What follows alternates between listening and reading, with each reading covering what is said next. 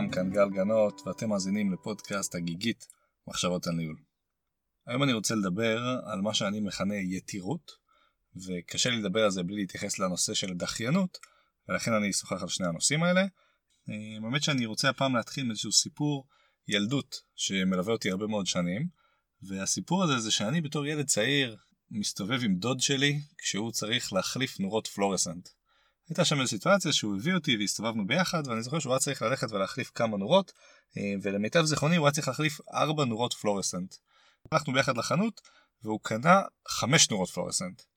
ואני זוכר ששאלתי אותו לא אמרת שאתה צריך להחליף ארבע נורות פלורסנט? הוא אמר לי נכון אבל אני קונה חמש כי אם הייתי קונה ארבע אחד היה נשבר.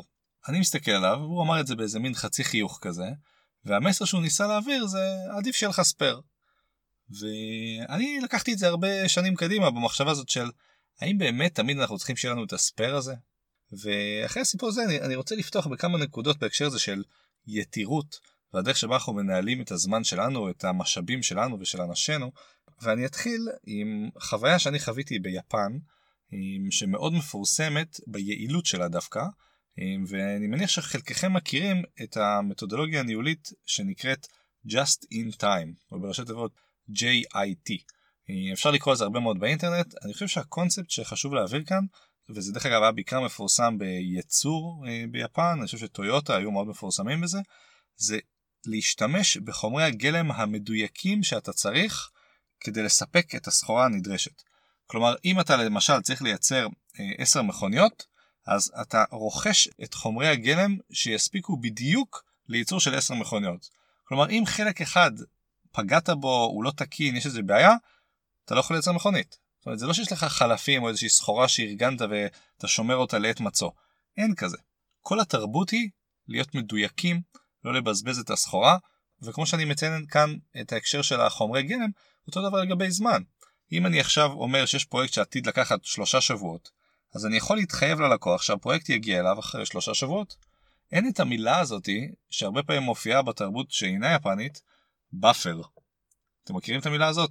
הרצון הזה שלך לקחת איזושהי מרווח זמן, ביטחון כזה, איזשהו ערובה לזה שגם אם משהו ישתבש, אני אוכל למתוח קצת את הזמן.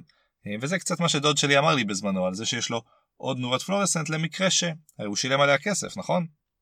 אז בשיטה היפנית, בעיקר של just in time, אתה חוסך את המשאבים האלה, והתרבות היא תרבות של איכות כל כך גבוהה, שאתה יודע שאסור לך לפגום באף רכיב, כי לא תוכל לספק את הסחורה, או לא, אתה לא יכול להרשות לעצמך לבזבז זמן, כי פשוט אין זמן מיותר. אז דבר ראשון שאני רוצה להגיד זה הסיפור הזה של just in time, אני חושב שאפשר גם לתאר את זה כי אם תהיה מספיק מדויק ורציני ואיכותי, אתה לא צריך לבזבז זמן על יתירות. אז זה ככה מה שרציתי לספר על just in time ועל התפיסה הזו של הבאפרים. אני רוצה לחבר את זה לנקודה השנייה שיש לי להגיד, זה שיש חוק מפורסם שאני מניח שחלקכם מכירים שנקרא חוק פרקינסון. חוק פרקינסון זה המשימה תיקח לך את הזמן שהקצית לה. כלומר אם מרצה מקצה לסטודנטים שלושה שבועות להכין איזושהי עבודה, רוב הסטודנטים יסיימו ביום האחרון של שלושת השבועות שניתנו להם. כלומר המשימה תיקח שלושה שבועות. אבל אם המרצה נותן להם ארבעה שבועות אז המשימה לקחת להם ארבעה שבועות. עכשיו זה לאו דווקא שהאורך קובע את האיכות. כי הרבה אנשים פשוט יתחילו את העבודה בזמן יותר מאוחר, או שירשו לעצמם לעשות את זה בצורה שונה, והרבה פעמים מה שטוען חוק פלינסון זה שאם היית מגדיר את הזמן של משך המשימה כזמן קצר יותר, המשימה הייתה מתבצעת ביעילות רבה יותר או במהירות רבה יותר, והיית מצליח לקבל את התוצאות בתקווה שהן יהיו מספיק איכותיות גם בפרק זמן קצר יותר. זה כמובן מתייחס למה שדיברתי קודם על היתירות. האם אנחנו באמת מגדירים את המשימות של אנשינו, את הפרויקטים של אנשינו, בזמן הראוי להם, או שאנחנו יכולים להיות יותר מדויקים כאן, ולצורך העניין לוותר על הבאפרים וללכת יותר לכיוון הזה של just in time. אז לא כולם יסכימו, ובאמת יש פה דיונים שמתפתחים הרבה שנים על מה מתודולוגיית הניהול היעילה ביותר. זהו, עכשיו אחרי שאני מדבר על just in time, ושאני מדבר על החוק פרקינסון, בעיניי אי אפשר להתעלם מהסיפור של הדחיינות. זו הנקודה השלישית שאני רוצה להגיד. אי אפשר לדבר על דחיינות בלי להזכיר את הסרטון TED המקסים שנקרא Inside the Mind of a Procrastinator ואני חושב ששם אתם יכולים לראות דוגמה מאוד יפה למישהו שמגדיר את עצמו כדחיין איך הוא מתאר את הסיטואציה הזאתי. אולי אני אגיד רק בקצרה שתדמיינו קוף חסר מעצורים שמסובב את ההגה במוח ואני מקווה שזה הדימוי המוזר הזה יגרום לכם ללכת לראות את הסרטון הנחמד. אני כן אגיד שדחיינות היא תופעה מאוד רווחת והיא בוודאי קשורה ליכולת שלי כמנהל לתת לאנשיי משימות מדויקות, לתת באפרים או לא לתת באפרים, ואני חושב שאי אפשר להתעלם בעולם הניהולי מהדחיינות האישית שלנו כמנהלים, או מהדחיינות של אנשינו.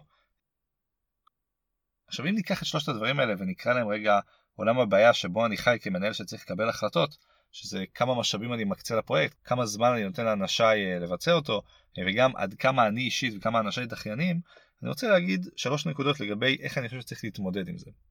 אז הנקודה הראשונה שאני אגיד, שיש כאן עניין של אופי.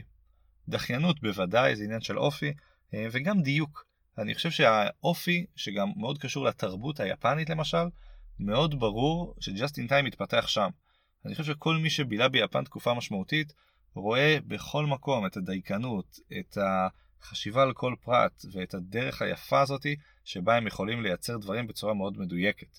אני לא מנסה לשפוט כאן את התרבות היפנית, אני רק רוצה להגיד שהסיפור הזה של just in time הוא חלק מהתרבות וגם הרבה פעמים מהאופי של האנשים, ולכן אני כמנהל צריך לבחון את האופי של אנשיי ולהחליט מה הדבר הנכון לעשות, אפילו באותה חברה בפרויקטים שונים אל מול האנשים איתם אני עובד.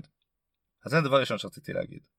הדבר השני שאני רוצה להגיד קשור לחיבור של משימות, או יותר נכון לאיזושהי חוקיות שאני מייצר לעצמי כדי לוודא שאני פרודוקטיבי, או כדי לוודא שאני מצליח להתקדם בפרויקטים גם אם לא כל כך בא לי לעשות אותם.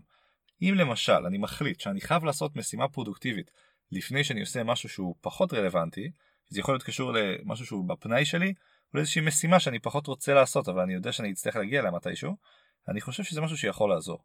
למשל לקרוא איזשהו מסמך שהוא מאוד ארוך ומורכב, אני יודע שצריך מאוד להתאמץ כדי לקרוא אותו. אני יודע שאני לא נהנה מזה, אבל זה משהו שצריך לבצע. ולמשל, הרבה יותר כיף לי זה לשבת על המייל שלי ולסנן את המיילים וככה לקרוא מה אנשים כתבו לי, וזה משהו שאני יותר אוהב. יכול להיות שמה שצריך לעשות זה לייצר איזושהי חוקיות שאומרת שאני לא יכול לקרוא את המיילים שלי לפני שקראתי חלק מסוים מהמסמך. ואני בעצם בונה לעצמי איזושהי חוקיות שמחייבת אותי לעשות משהו. אה, אני מניח שאתם מכירים את האנשים שמתקינים על המחשב שלהם או על הפלאפון שלהם מערכת של שיטור שגורמת להם לא להיות ברשתות חברתיות יותר מ-X זמן. אני חושב שזה מאוד יפה שאנשים מודעים לכך שהדרך שלהם לנהל את עצמם היא לשים על עצמם את השלשלאות האלה, ובעיניי זה רמה מאוד גבוהה של ניהול עצמי. וזו הנקודה השנייה בעצם שרציתי להגיד כאן, שהיכולת של האנשים להגביל את עצמם בכל מיני חוקים יכולה לעזור בהקשר הזה. לצורך העניין, אם אני רוצה להיות מדויק, אני צריך להגביל את עצמי בכל מיני חוקים על מה יקרה אם אני לא אהיה מדויק. או אם אני לא רוצה להיות דחיין, או אני רוצה להיות יותר פרודוקטיבי, אני יכול לשים על עצמי כל מיני חוקים כדי לוודא שלפני שאני עושה משהו שהוא לא רלוונטי או לא פרודוקטיבי, אני קודם עושה את הדברים הפרודוקטיביים. אז זו הנקודה השנייה שקשורה לחוקיות שבעיניי יכולה לעזור. הנקודה השלישית זה שבעיניי אחד מהדברים הכי בסיסיים של המנהל זה היכולת לקבל החלטה, ובהקשר הזה להבין מה הטווח הזמן שבו צריך להתבצע פרויקט, או מה האתגר שאנשים צריכים לעמוד בו, למשל אני רוצה שהם יעשו את הפרויקט הזה אבל אני רוצה שהם יעשו אותו בתקופת זמן מאוד מצומצמת, אני מעלה את רמת האתגר. אחד הפרקים הראשונים שדיברתי עליהם זה היחס שבין המוטיבציה והאתגר, וכאן בעצם זו האומנות הניהולית. אני כמנהל צריך לדעת איפה עובר הקו, איפה אני יודע מה כמות המשאבים שאני צריך להשקיע בפרויקט, אני ואנשיי, אל מול מה האתגר שיש שם. ואני חושב שהדרך הכי טובה זה פשוט ניסוי וטעייה, ולראות את, עם האנשים הספציפיים מה מתאים להם, ועם הפרויקטים הספציפיים מה נכון להם. אבל תמיד צריך להיות לנו במחשבה, כשאני שם את היד, איך מצד אחד הוא מאוד מאתגר את האנשים שלי, מצד שני זה לא ברמה שבה הם נשברים והם נשחקים והם לא מצליחים לתת את המענה. זהו, זה מה שניסיתי להגיד, אני אנסה לסכם את כל הפרק הזה שדיבר על לא מעט נושאים. דיברתי בגדול על שלושה נושאים שהגדרתי אותם כחלק מעולם הבעיה. דיברתי על השיטה הזאת הניהולית המדויקת, just in time, שהיפנים מסמנים אותה מאוד יפה, והאנטי תזה של זה, שזה חלוקת הבאפרים במטרה לרווח את הזמן שלוקח לבצע פרויקט כדי שבטוח הוא יתבצע.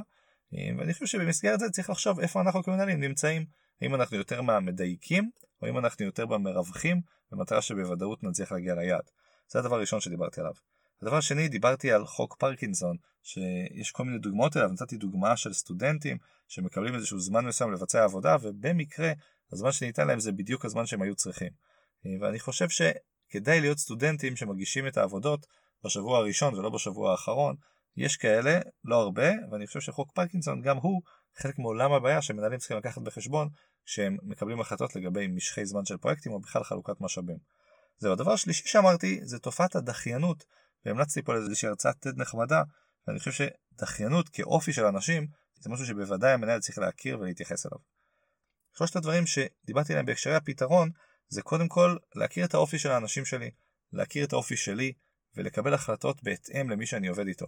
וזה בסדר לקבל החלטות שונות עם אנשים שונים, כי אנחנו הרי רוצים להביא את האנשים למצב הטוב ביותר שלהם, ואני חושב שהיכרות איתם והתייחסות אליהם זה חלק אינטגרלי גם בהקשר היתירות והדחיינות.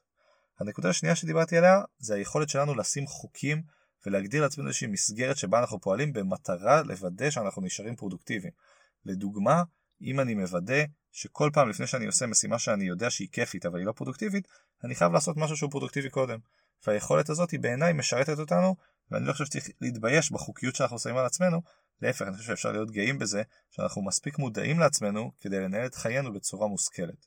זהו, הנקודה האחרונה שדיברתי עליה זה על היופי והאומנות שיש בניהול על ידי זה שקבלת ההחלטות שלי צריכה לשקלל הרבה פרמטרים ביחד, וזה נכון גם לגבי איך אני מגדיר את הפרויקט מבחינת כמות המשאבים שאני משקיע בו וכמות הזמן שאני נותן לאנשים לפעול בו, ואני חושב שהיופי שבא לידי ביטוי אצל מנהלים מוצלחים זה שהם יודעים לשים את הקו הזה כדי לוודא שהמוטיבציה גבוהה והאתגר ריאלי, אבל עדיין אנשים מתאמצים כדי להגיע אליו, ואני חושב שבסוף ניסוי וטעייה זה הדרך הנכונה להגיע לשם, ואני אומר, גם אם בהתחלה תקבלו החלטות לא נכונות, עם הזמן אני מקווה שתדעו לעשות את הדברים יותר טוב, וככה תצליחו לשים את היעדים במקום הנכון, ובעצם לשחק במגרש הזה של איפה בדיוק עובר הגבול בין האתגר לבין הקושי לבין המימוש פוטנציאל של העובדים. זהו, זה מה שרציתי להגיד היום. אני מקווה שהצלחתי להעביר את המסר הזה של יש קשר ישיר בין היתירות לבין הדחיינות לבין הקבלת החלטות של המנהל, וכרגיל, הערות, שאלות, כל דבר אחר, מוזמנים לפנות דרך האתר הגיגית.co.il או דרך דף הפייסבוק הגיגית מחשבות על ניהול. אז תודה רבה, והאזנה נעימה.